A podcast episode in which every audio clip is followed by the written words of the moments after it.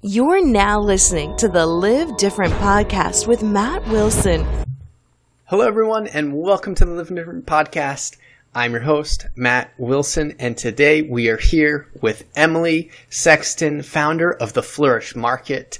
She had a past career on Wall Street as vice president of communications and change management at an investment bank. And now she has completely uh, ast- gone astray from that, traveling the world and uh, founding the Raleigh, North Carolina boutique and online shop, The Flourish Market. She does a lot of really amazing things uh, for communities abroad, which she is going to tell us about. But I am really excited to connect and hear her story of travel and making impact. So, Emily, welcome. Thanks for having me, Matt. I'm excited to be here. You're very, you're very welcome. Uh, I'm, I'm, it's great to have you.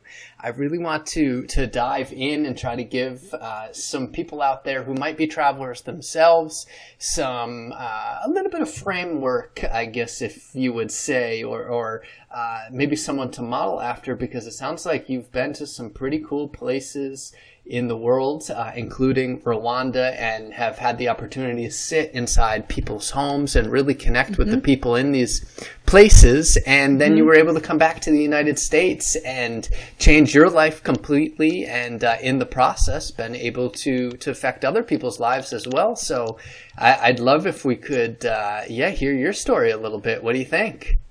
All right, let's do it.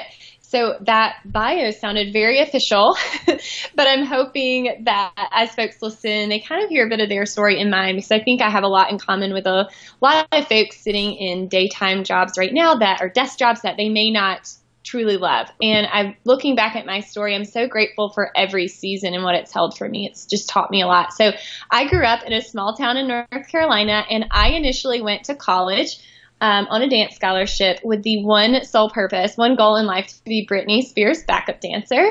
That is a true story. And, um, oh my God. um, you know, I was definitely putting all my eggs in one basket. And I got hurt a few months into college, but it ended up being the greatest thing that ever happened to me. So I remember going to my career center and they said, well, this was at Elon University, go Phoenix. Um, and I went to my career center and they said, well, the two biggest majors are business or communications. And I said, what's the difference? And they said, in communications, you're going to write a lot. And in business, you're going to talk a lot. I love to talk. So I just decided to major in business. And I loved my four years at um, at Elon. And one thing about my college that they really kind of played up was just being a good um, citizen of the world. And I was part of um, a fellowship project with about 15 other um, folks, um, students, and uh, we got to tackle a problem in the world and really spend four years on kind of digging in and seeing, okay, what is actually um, an achievable change that we can make. And so um, we studied malnutrition in Honduras. The biggest thing my time in college taught me is that um, there is so much to be learned from people that live in the developing world.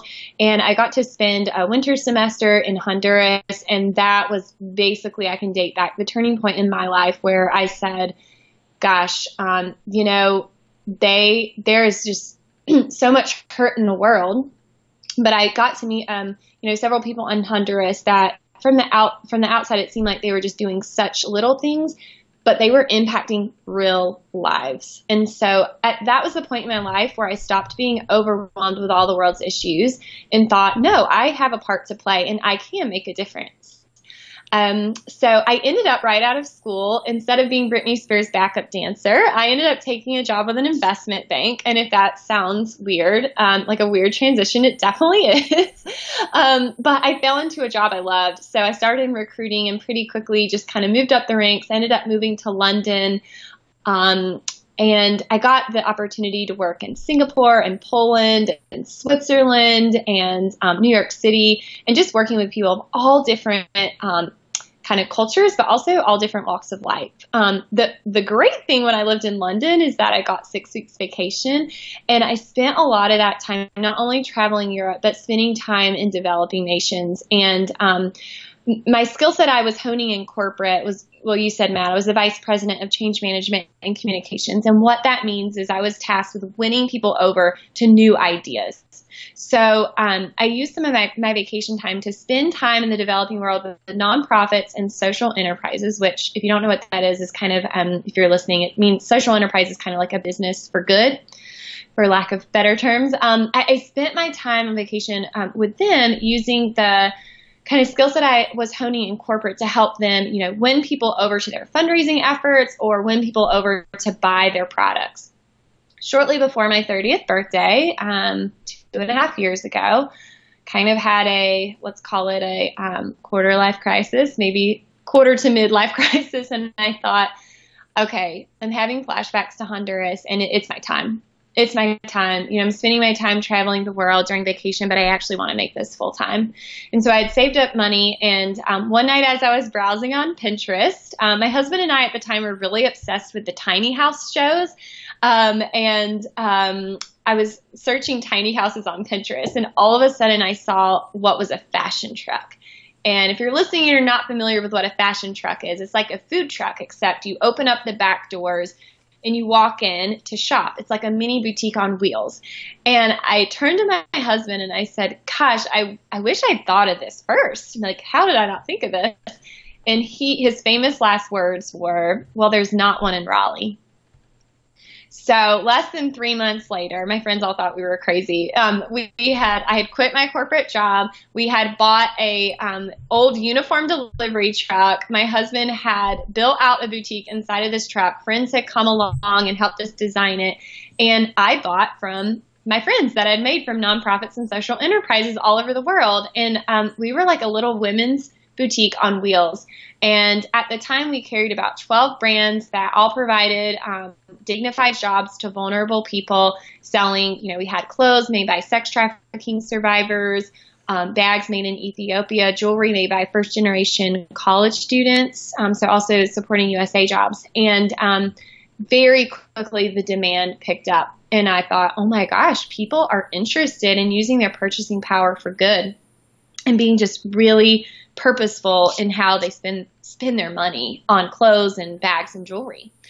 And um, yeah, a little over a year later, on Black Friday of last year, um, we opened up a brick and mortar store in downtown Raleigh. Um, so we've been there for about a year and a half now, and um, it's just been crazy. Um, you know, we've done over a million in sales, which is insane when um, you think about how we started in the back of an old uniform delivery truck. But, um, you know, I love reading business books, but I can tell you, Matt, the at the heart of what we do, at the heart of how we operate as a business, it all goes back to how I see people running their businesses in the third world country. So when all of social media and the internet's just stripped away, um, the heart of what we do is to serve our community. And I've just been so inspired and taught pretty much everything I know about running a business from the women and men I've met um, traveling in the third world. Wow. Okay. That's, that's it. that's amazing. Well, first of all, congratulations on making this shift in in your life and then creating a, a seven figure business out of it. That's that's really amazing, uh, Emily. And and my first very first question, of course, uh, my business mind goes, how do you find the lady in Ethiopia or the person to sew uh, the handcrafted textile, mm-hmm. or where do you make these connections? That's a great question, and that's usually everyone's first question. Um, lucky for me, those eight years I spent in my corporate job, like I said, I spent pretty much all of my vacation traveling to the developing world. And sadly, the fair trade kind of network is a small network, but for pretty much it's like 90, 95% of the groups we buy from now, we buy from over 50 brands now. I have been with them in person. So whether that was seven years ago when I first kind of started um, my volunteer efforts, or maybe I visited them, you know, last year in Rwanda, um, I visited almost everyone. And the the two to three groups that we buy from that I haven't visited in person and vetted in person, they've become they've come to me by way of my network, my very trusted network, not just anyone that has been there in person and said, you know, no, this, you know, no one's being exploited, everything is going really well, um, and that they're just on a really good trajectory for doing good in their community. Um, because we don't only just buy cute things. I'm looking to partner with people that are making lasting, sustainable change in their communities, whether that's in Nashville for a brand that we work with that helps women come out of addiction programs, or if it's that woman, you know, in Ethiopia, that's a leather maker. We're always looking to partner with, um, you know, businesses that are already in place. So I don't work directly with any artisan. So I don't send like a photo, for example, from Anthropologie and say, "Can you make this?" Um, you know, these are fair trade brand. People always wonder that. I'm like, no, these are fair trade brands that are already. They kind of have, um, you know, I can give them feedback on some of their products and ask for maybe a few changes, but they already kind of have um, a process in place if they're making jewelry or clothes or handbags, and they're bringing line sheets to me and they're telling me what I'm going to pay them um, for that product and then what I'm going to sell it for in my shop. So they name those prices for me. People always ask about that. Oh, interesting. So they name the mm-hmm. prices mm-hmm. for you. Yep. Right. Okay. And that kind of limits your risk, if you will. Not really risk, but you're not like the big bad Flourish Market who goes in there to Thailand and drives down the prices, or right. you know, at least they're right. they're doing that. They're that's all set already. I right. guess. Uh, okay. And that, people ask about fair trade, and that's really how it works. It is a fair trade. okay, what can um, you define for me? What does fair trade actually mean? Because we, what, one of my interests is debunking all of the mm-hmm. you know if it says gluten free or if it says uh, organic or when it says right. natural right what is that what does fair trade actually mean and how can people in their own lives make good purchasing decisions yeah absolutely okay huge question i don't feel fully um, i'm like you're not going to like my answer. So fair trade means different things to different people and there's um, the fair trade federation there's the world fair trade organization there's lots of different um, kind of organizations that exist that can give kind of people that that stamp that you would find on food as an example on like coffee that would be fair trade. It's similar to that stamp Unfortunately, in the um, kind of garment industry, bags, jewelry, um, those kind of stamps of approval don't always um, mean what they say they mean. So for me, it's very personal and it's that I have actually, like I said, been on site, met with folks, understand what's going on. And for the few folks I haven't, the few groups I haven't visited, they come to me via trusted network. So my definition of fair trade is that it's a literal fair trade and that the producer feels that the price they're asking me for that I then give them for their product is a fair exchange. Um, and so when you ask the question, you know, how can people kind of make sure what they're purchasing is good. It's do, do your research. The first thing I always um, encourage people to do is to watch the movie True Cost. Um, it's very eye opening. You kind of see some of the problems I just hinted at that are within the industry. Um, and then there's a really great blog that I think your folks kind of would have some good overlap with, and that's called The Good Trade. And um, they highlight companies that they've personally vetted um, that are just doing really great, good, sustainable work. Um, so yeah, I wish I just had this nice and tidy package to hand to you and say, this is what it is and this is how easy it can be for a yes or a no. But kind of like Matt, you like to debunk theories of all the things we see on, you know, maybe food labels. It's kind of, it's kind of like that in um, the fashion industry as well. Okay, no, that that makes a lot of sense. And for anybody who's mm-hmm. listening who wants a link to this movie True Costs or this documentary, we're going to put all of the show notes on under30experiences.com slash blog, and you can click the Live Different podcast if you're listening on iTunes or SoundCloud or Google Play or whatever people with Androids do. I think that's Google Play. anyway, uh, yeah, so they can they can get all that. We'll try to link this stuff up. Could you tell me again what the good tr- Good Trade is? It's an organization who ranks these types of uh, programs. It's actually a blog, oh, and okay. um, when people jump on it, yeah, it's just a great blog that highlights in detail, um, you know, good things that awesome companies are doing in the fair trade industry. And they may not be certified fair trade yet, but maybe they're a certified B Corp, but they've personally vetted the companies that they're highlighting.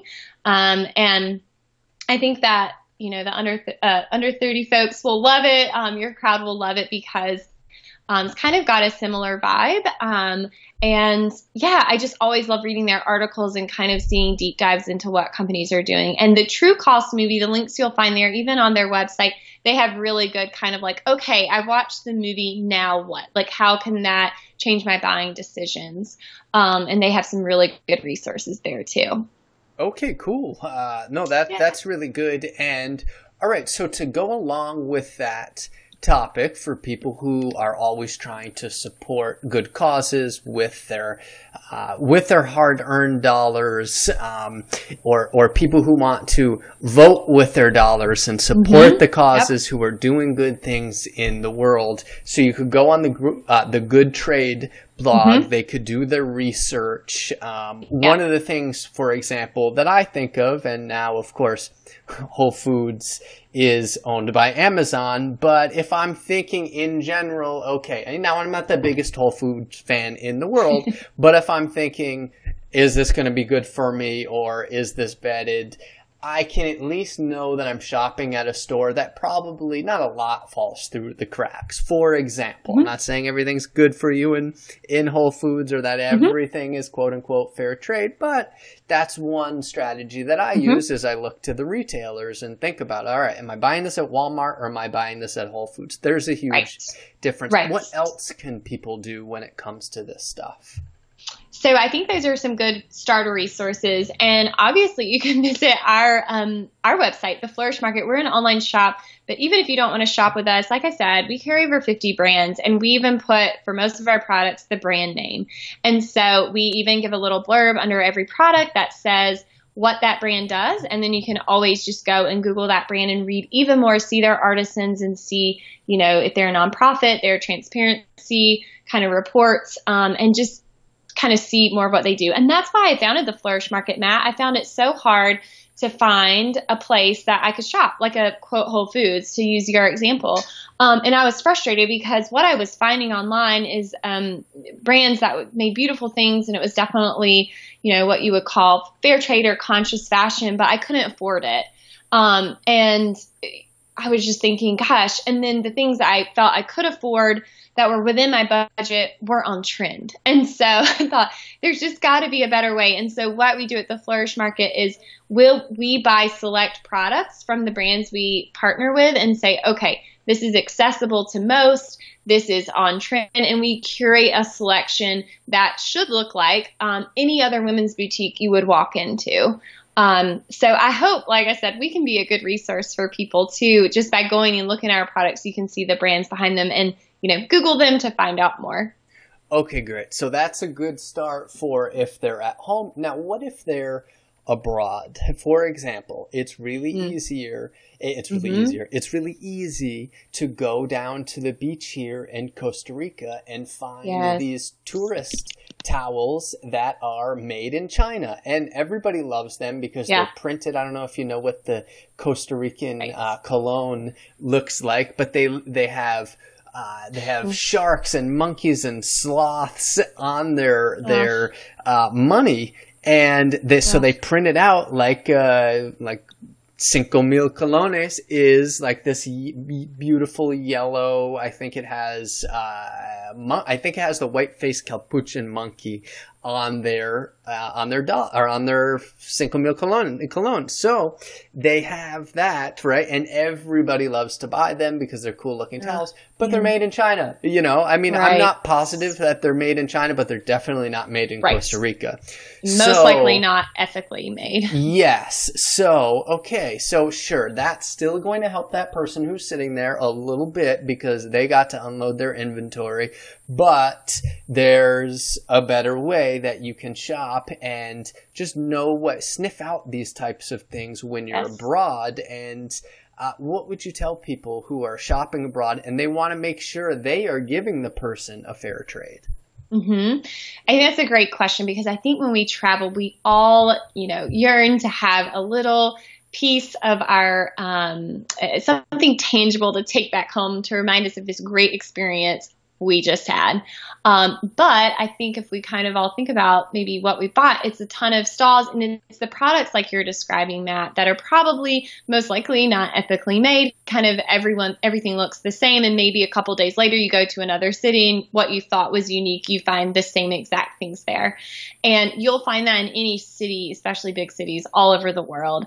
What I would say is a good starting point for you. Um, and I love the way you guys do travel experiences because I love that you stay in boutique hotels and it sounds like you're really having a local experience. Um, and I just love that when hearing about your company. And so, um, what I would say is use local resources. Ask the local people. Do you know any local makers? Start mm-hmm. there. Um, because not only is that going to ensure that you're getting something that's you know fairly made locally made supporting the local economy and a real artisan right not made by a machine but how cool is that you actually have something that's like legitimate to take home um, that's actually local to take home from your travels. So i would say that's a really good starting point. I know the good trade had a good article on this too um, but also i know too um, just besides asking local folks um, that live there when you're going to markets and stalls and kind of just chat with the people. And i think gut, your gut is such a good informant of does this sound for real or um, is this maybe not a good situation? Um, and so I always like to chat at folks because some of the market stalls really are owned by local people. Maybe they're selling a few things that um, maybe everyone else has, but a lot of the stuff in their booths is actually made by them. And I think chatting with them and having a conversation, oh my gosh, how did you make this? How long does this take you? This is incredible. And, you know, speaking with them and kind of going with your gut, I think that will really help guide you to good choices too. Just be smart, you know? Okay, excellent, excellent, and yeah, be be a discerning shopper mm-hmm. wherever you're spending your money. That that makes yeah. perfect sense. Uh, okay, excellent. So so Emily, um, let me see. I'm trying to think of of where I have so many questions running through my mind. I, am trying to think of. Uh, what to ask next? I guess I wanted to dig into your travels a little yeah, bit more because when you I, am curious as to how you selected uh, places to go and what your travel style is like uh, all right so you were you were staying in you had a job in london you had six weeks off of travel mm-hmm. Uh, mm-hmm. obviously it was easy for you to hop around uh, that part of the world. Mm-hmm. And mm-hmm. uh, yeah, I mean, it sounds like you had a good job. Now you have to do mm-hmm. six weeks of travel, so that's going to add up eventually. So I'm curious what your personal travel style was and how you seems like you get off the beaten path a little yes. bit um, mm-hmm. so i'm curious and and look you don't have to tell me like, oh i would never uh, I would have never gone to the center of Paris and done the same, you know, seen the Eiffel Tower. Like everybody wants to see that in their life, mm-hmm. most likely. So, you know, not everybody just has to set out for Rwanda. So I'm curious more about your overall strategy when it, when it comes to travel. So at the core of who I am is I love building relationships. And so pretty much all of my travels have been, um, selected because of someone I've met in a past travel experience or because of someone I've um, made a relationship with through our business. Um, I remember, um, well, I told you about my experience in Honduras. Um, right after I graduated college that summer, I went to Swaziland um, with a few of my friends, and we were there as a part of an organization that was building a well in the middle of nowhere in Swaziland. And from that trip, I made a couple of connection points, and literally, I feel like I can, I can date back any other travel I've done besides a few fun trips with friends from that one trip and the connections I made. Um, because I loved staying in touch with people and asking, oh my gosh, well, do you know any other cool things going on? Just trying to expand my network. And just a really tangible example of that when my husband and I um, were in Mexico this past January celebrating our five year anniversary um, we sat, we, we stayed at a boutique hotel and we just sat with the woman um, who worked at the front desk and we are like, where do the locals go? Um, and then when we would go to a bar, we would ask the bartender, okay, where should we go? What what are the best beaches? Where do the locals go? You know, where's the best this type of food? And just kind of hearing from them on how they live their lives and how they enjoy it. That's the experiences we wanted. Um, and when I'm in the developing world, it's the same thing. I always want a translator so I can speak with the women I'm meeting um, and just really have a good conversation with them. I want to know what their lives look like. It would be any conversation I'd have with a maybe a friend of a friend. So if someone, you know, wanted to introduce me to someone here in my city in Raleigh and we kind of booked a coffee date, it's the same questions I would ask them. You know, what do you do with your days? Oh, tell me about your kids. Tell me about tell me about your job. And so these are the types of conversations and experiences I want to have um, when I travel. Um, yeah, I went from flying definitely like first class to, as you can imagine, I don't fly first class now. Um, but uh, yeah, it's just crazy where life will take you. And just, I was thinking um, as I was um, preparing for this podcast, just how much travel has changed my life. And when I look back, so I'm 32. I'm still inching into your demographic, Matt. Um, I'm 32 as well, so I'm perfect. also aging myself out of the own oh. company. I get it. I've heard all the, the over 30 jokes. You, I'll, I'll, spare you. You know, you could. Oh, please spare yes. me is what I mean yes. to say. Uh, well, when I was looking back at my life, I'm thinking, gosh, the things I thought I'd care about, you know, my corporate job or even in my job now and numbers, etc. What I remember when I look back on my life are not those things. It's, you know, when I turned 25 and I was sitting on a rock in Italy in the middle of the night with my two best friends celebrating the day of my 21st, 25th birthday and they started singing happy birthday and literally two mile radius around us, all these Italians started singing happy birthday to me in the middle of the night in the wow. dark. It was, I mean, that is what I remember. I remember in Swaziland, um, these women that were making candles. Um, I got out my can my camera and I was taking photos of them, and I showed the woman a photo of herself on the back of my camera, and it was the first photograph she'd ever seen of herself in her whole life, and this beautiful joy beamed across her face. You know, wow. these are the things. These are the things I remember. Um, you know, I remember.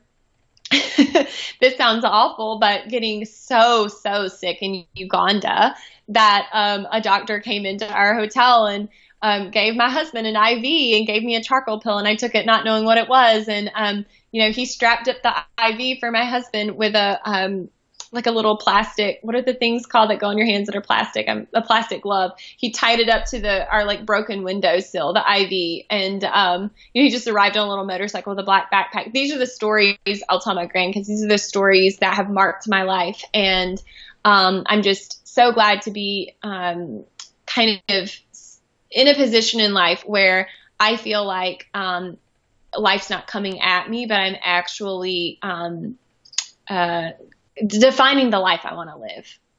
Wow, that's uh, that's a great answer, and I, would love if you could expand a little bit on on defining the life that you want to live, and how our listeners can do the same.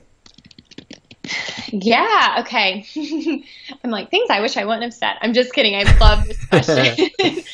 um, yeah, I think that. So I loved my corporate job, and it took um, it taught me a lot what I would say though is that I spent far too many years of those eight years thinking that I couldn't make any changes. And I made a lot of excuses.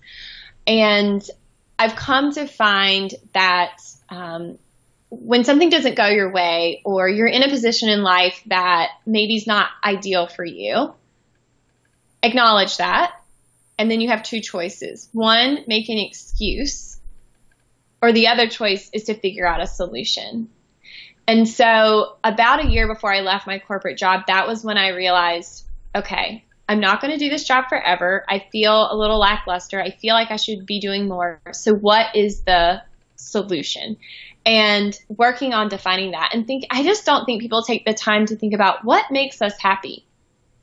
What makes, what makes me happy? What brings me joy? What have I enjoyed doing? Um, in in the past, and we just let life come at us so quick and r- run our days. And um, I just remember one night it was when I turned 29, and I was thinking, oh my gosh, this is my last year in my 20s. I sat down and thought about things that brought me joy. I was walking my dog. I was obviously traveling in the developing world. It was time with friends. And as I started to make this list, um, I realized that most of my days weren't spent like that, but they more easily could. And so obviously I couldn't quit my job right away. I was still saving money and trying to plan for this next season of my life.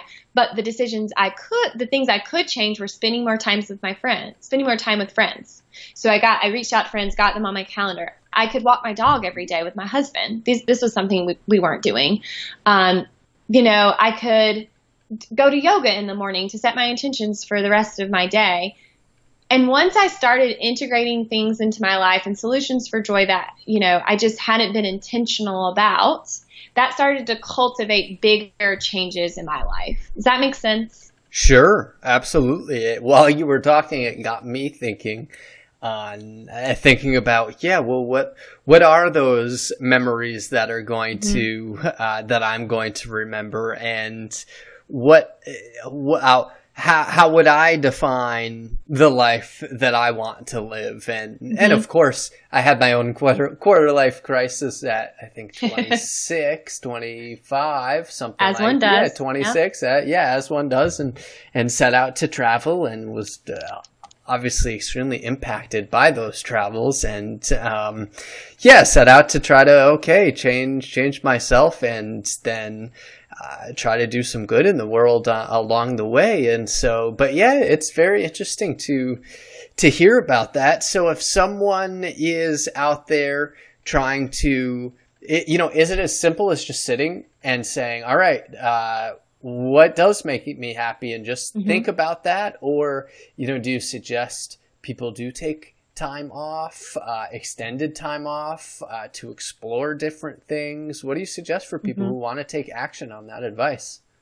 I think taking action can overwhelm people because they have to they think that they have to do this big thing of, you know, quitting their jobs and taking a 3 month sabbatical. And I would say before you jump to any of that or feel overwhelmed, don't let the feeling of overwhelm make you inactive. Start small what is one thing you enjoy and put that on your calendar for the rest of the week you know so if you know that you enjoy um, trying to think of something my husband enjoys um, he enjoys going to trivia but there was a time in his life where he felt so busy with work that he wasn't going to trivia every tuesday night with his guy friends and i was like you need to go back to trivia with, with your guy friends on sure. tuesday night and so i think just starting with that and try to add in one thing every week. And I think that's going to better help make your decision of, okay, I'm getting in a good place.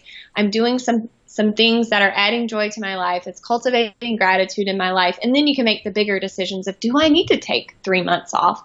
Um, because I think no matter, I, I've seen my friend, my friend has one of the most demanding jobs and she's a mom of a one year old and she even can take the time, you know, an hour. She can mark out an hour which she recently did to think about things that bring her joy and to mark out time for those things. So I think, you know, don't think about, uh, well, unless you're having a quarter or midlife crisis like Matt and I were. um, even before that, Matt, I'm sure you were doing things that um, cultivated gratitude and brought you joy in your day. I guarantee you were sure. because just in my short time talking with you. So I would say just start somewhere and start now.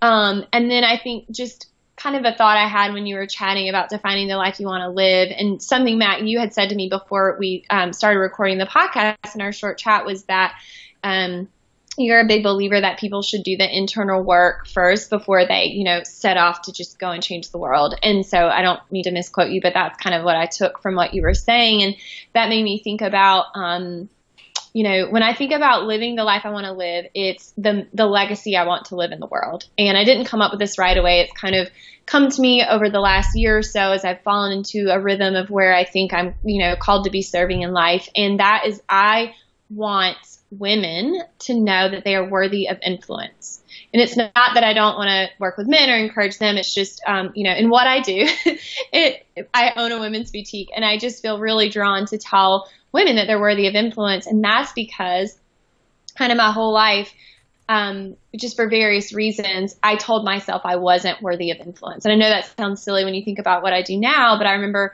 just from a young age, even growing up, I just felt as a girl and then, um, you know, as a teenager and a woman that um, I just told me it wasn't even anyone else tell me that. It was just kind of how I internalized things and things I was telling myself. And so I've had to do a lot of good work um, you know, on myself to be able now to confidently deliver my life's message into the world. Um, and you know, it's not just that I want the women that we partner with in the developing world to know they're they're worthy of influence.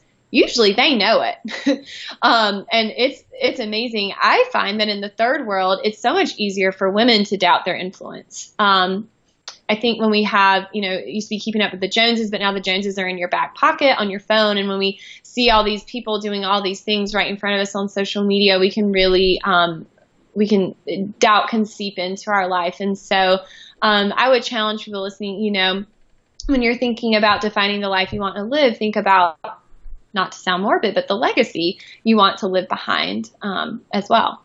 That's that's great. Uh, yeah, legacy is so important, and I've never heard that connection. It makes perfect sense about it used to be keeping up with the Joneses and now the Joneses mm-hmm. are in your back mm-hmm. pocket. I'd never heard, obviously I know that social media, we, something we talk about the podcast all the time is how, yeah, I mean, look, if social media is giving you anxiety, get rid of it or limit yourself right. or right.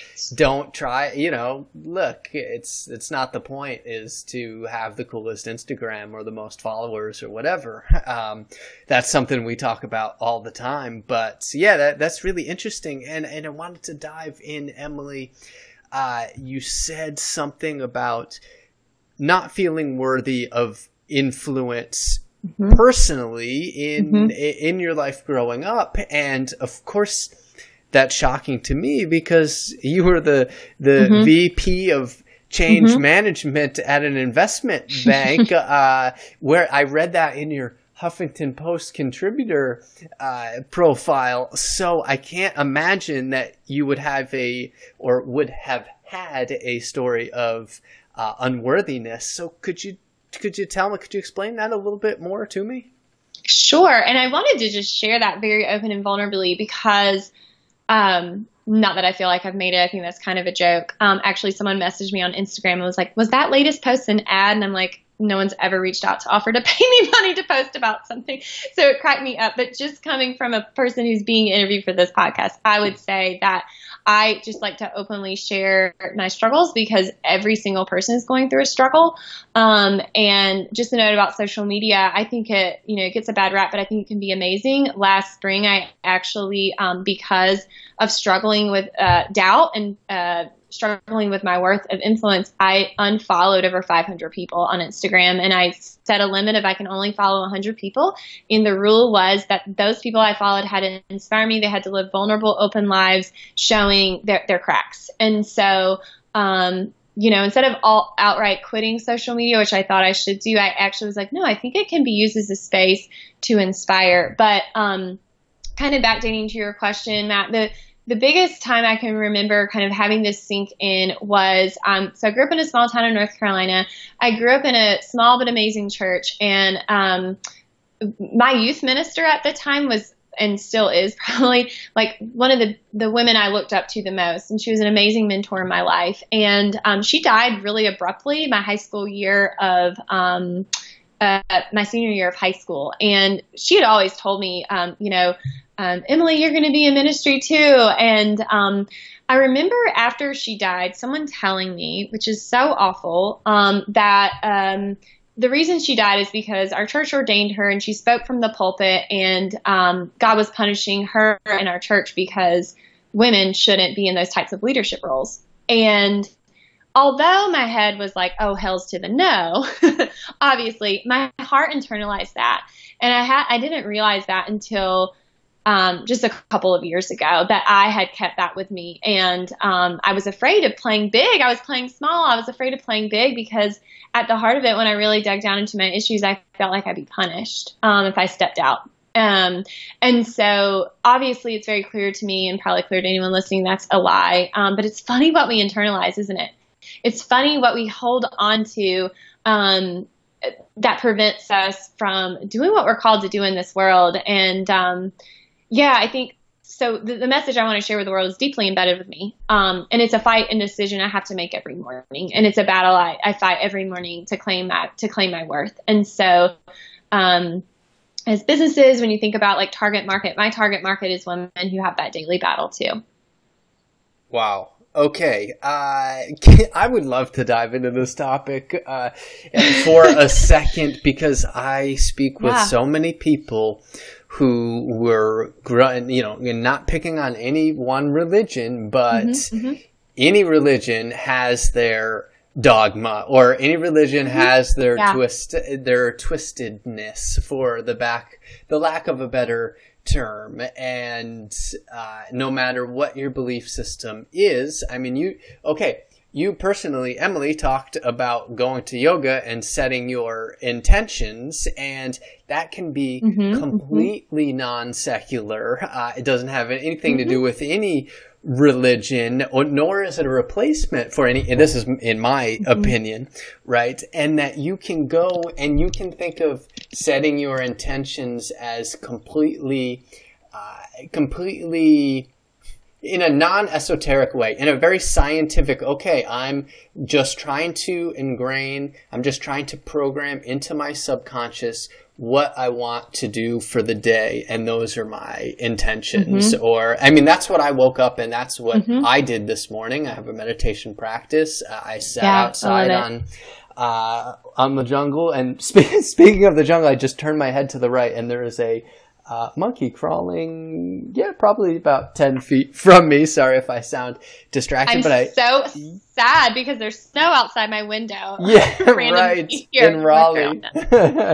So, uh, I sit, I, you know, I sit out there and I have my meditation practice and then I just set my, okay, my intentions for the day. It doesn't have anything to do with any religion or anything like that. I just, it's like goal setting to me. Uh, now, of course, I think of it in a more spiritual way because that's what I relate to a little bit better. But again, if someone doesn't care anything, it doesn't care at all about anything esoteric, that's fine. And that, well, okay, then they're just trying to set their goal for the day and, and replace that word for, for intention or, or, you Yeah. know, you don't have to talk to God or you don't have to talk to the universe. But where I'm going with this is so many people who have religious upbringings uh, have been influenced in ways that are just not healthy, as you just pointed out uh, from this one comment or, or that somebody had made uh, that has stuck with you for a very long time. So, if someone eh, feels trapped inside of uh, this limiting belief system because of the ways that they were raised in. Again, it doesn't have to be uh, religion, but a lot of times that's what it boils down to. How they how can they step outside of that, outside of their culture, outside of the things that they've been brought up to believe, and cultivate their own thoughts and gain that self confidence. Gosh, I just love that so much. It's funny. So I'm a Christian. I was at um, a church meeting last night, which sounds so boring, but I love the church I'm a part of. It's finally, um, it's the only church I've ever belonged to my whole life that I feel like I can invite anyone to. And um, I love it because one of the biggest restaurateurs in um, in our city. He's Buddhist. Um, he's from Laos, and he's just a beautiful soul in our city. Um, and he visits our church, which is awesome. And I would say I've learned so much. His name's Van. I would say, you know, to answer your question, I've learned so much from him about um, about that question you just asked. And what I found is that um, uh, he's such a good listener. Um, and so my challenge to folks that feel uh, maybe bitter, um, that have had a rough and rocky past with any religion, is to find people of faith, any faith, and sit and listen to them um, and hear their stories. Because I bet you anything, if someone has a deep faith, they've come from being screwed in the past. Um, I think we just live in a broken world, and that's the reality of it. Um, actually, you know, I was a part of a church that um, just a few years ago that felt like out of left field.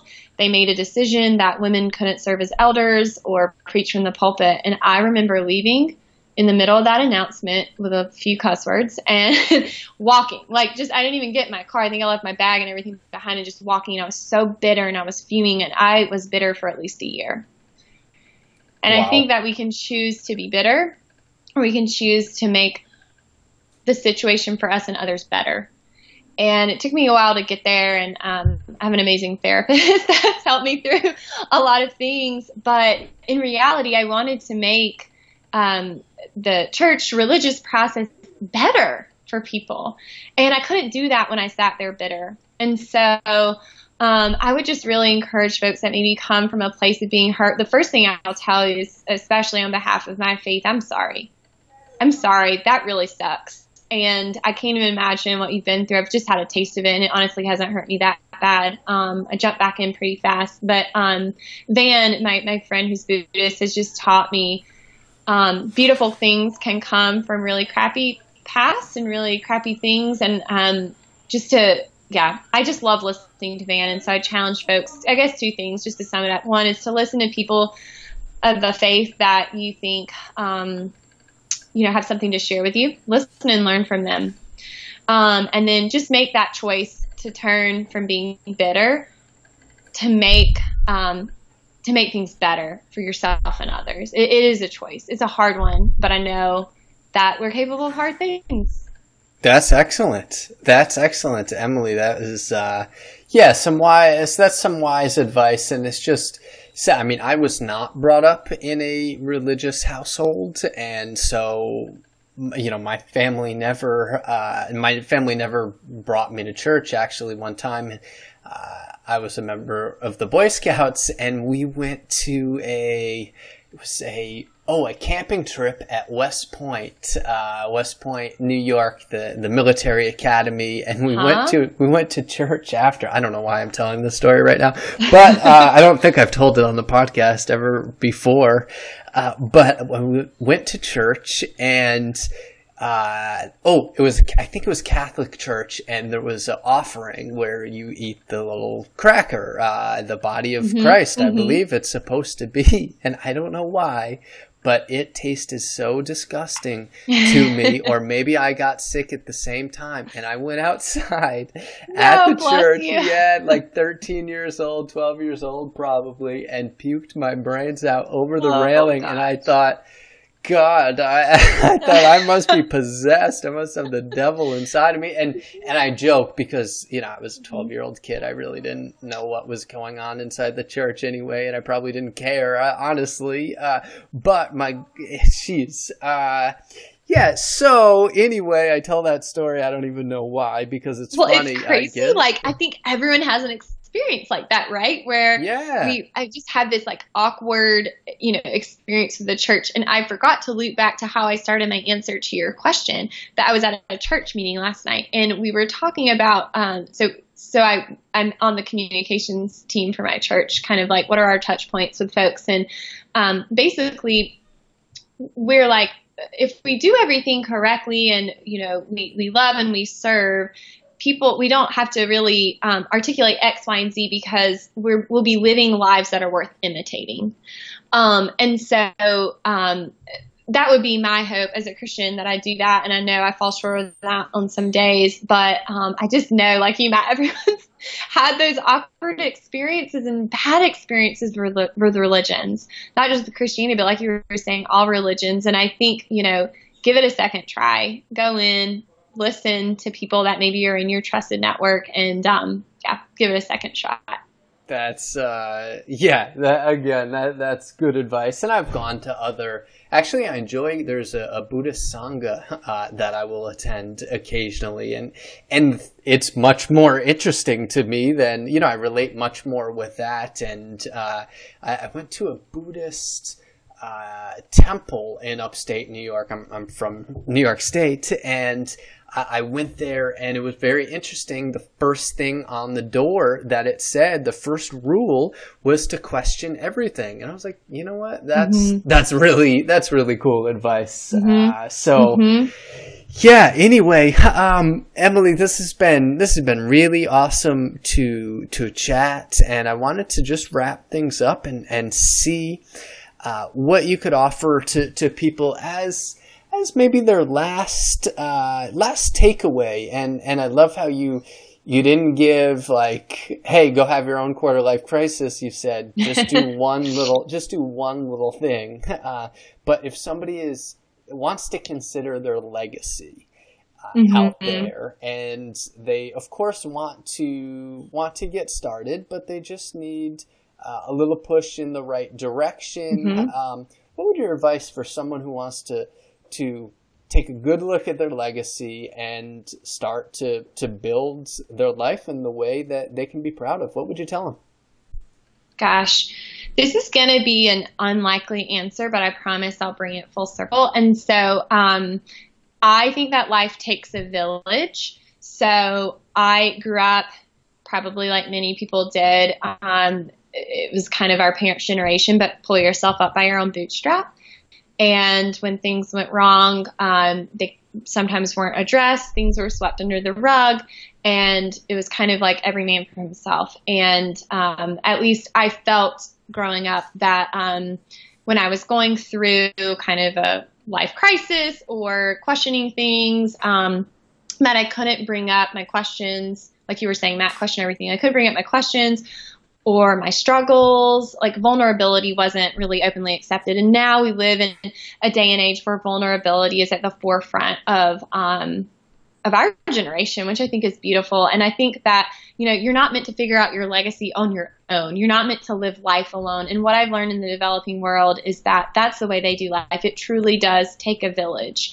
Um, I remember, um, one of my times in Rwanda, a woman, um, she was clearly very sick, and I bent down and held her hand, and the translator was telling me that she had malaria, and malaria is like the flu times ten. It's awful, and you normally don't die from it, but it really takes you down for a while. And and um, then the translator started pointing out that. Um, you know, that woman over there, um, she's taking care of her cows, and her friend over there is taking care of her kids, and those two friends over there, they're tilling her land. And I thought, I want what she has. And soon after I returned from that trip, kind of shiitake hit the fan in my life. And for the first time in my life, truly, truly the first time in my life, I had to invite friends in to, to help me, to help me get up in the bed in the morning. Um, just really like, um, just, um, live life again for lack of better words and that's really where i found myself was in that just vulnerable position of saying like i can't do it all and so I love that our generation gets to lead vulnerability. I love that we get to question. I love that we get to challenge and share our struggles with folks. And so if you're listening and you truly do um, have, you know, you're like, gosh, I just don't know what I'm teetering on. I know I'm not happy now, but I, I kind of want to jump into a new season in life. Um, share that with your village. I think the first step in building a village is admitting you need one. And so reaching out to a friend or group of friends and sharing with them um, what you're going through, what you're questioning, what you're thinking about, and don't be don't be you know um, frustrated if they don't match your vulnerability or if they don't understand. Um, a lot of my friends don't understand why I travel and do the things I do, but I'm hopeful that the more you reach out, kind of the more encouragement you'll you'll find um, on your journey. Emily, that is amazing advice. Uh, you're not going to believe this, but the monkeys are actually trying to come into the house. They know. I heard something going on. Did you hear it in the background? I'm I sorry. I had to like. They come up to the to the window and they try to open the screens now. Uh, they know I must have just gone grocery shopping. I think they can smell the bananas. I have a, awesome. a, whole thing of bananas sitting on the counter, so I was guarding it a little bit. So, Emily, if people before I have to uh, before it turns into Planet of the Apes over here. Where can people connect with you personally and uh, check out the Thrive? Not the Thrive. Sorry, I'm so I'm so distracted right now because of uh, sorry the Flourish Market. Uh, the Flourish Market. The Thrive no Market. Worries, Another great resource is the Thrive Market, but uh, yes. yeah, literally there are ten like monkeys. The Thrive Market. Yes. It is a great okay. store. Um, I'll make it really easy for people. Theflourishmarket.com is our website.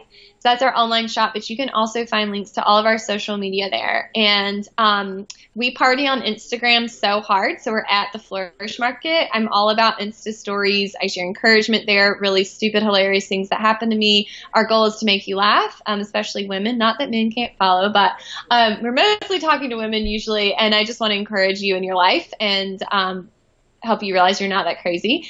Um, and also, um, I send out an email to our email list once a week. Uh, we've actually grown a huge email list, and uh, I think it's because people want encouragement. They want to be able to fill their cup each week. So you can sign up for our weekly newsletter on our website, theflourishmarket.com, and you can just sign up for that at the bottom. If you're looking for some weekly encouragement in your life, we'd love to be able to provide that for you. It's also really fun. That's... We always try to put something fun in there too. excellent, excellent. Well, I'm going to sign up, and uh, all this again can be found on the show notes under 30experiences.com slash blog. Emily, thank you very much. I hope that you uh, continue to do more speaking and more podcast interviews because more people need to hear your story, and you rocked it. So thank you very much. Wow. Thanks, Matt, so much. Hey, are you looking for an adventure? Are you looking to take your life to the next level, to reflect, to retreat, to figure out what the next steps for you are? If so, I would love for you to come to Bali, Indonesia with me and my girlfriend and yoga teacher, Luz Garcia.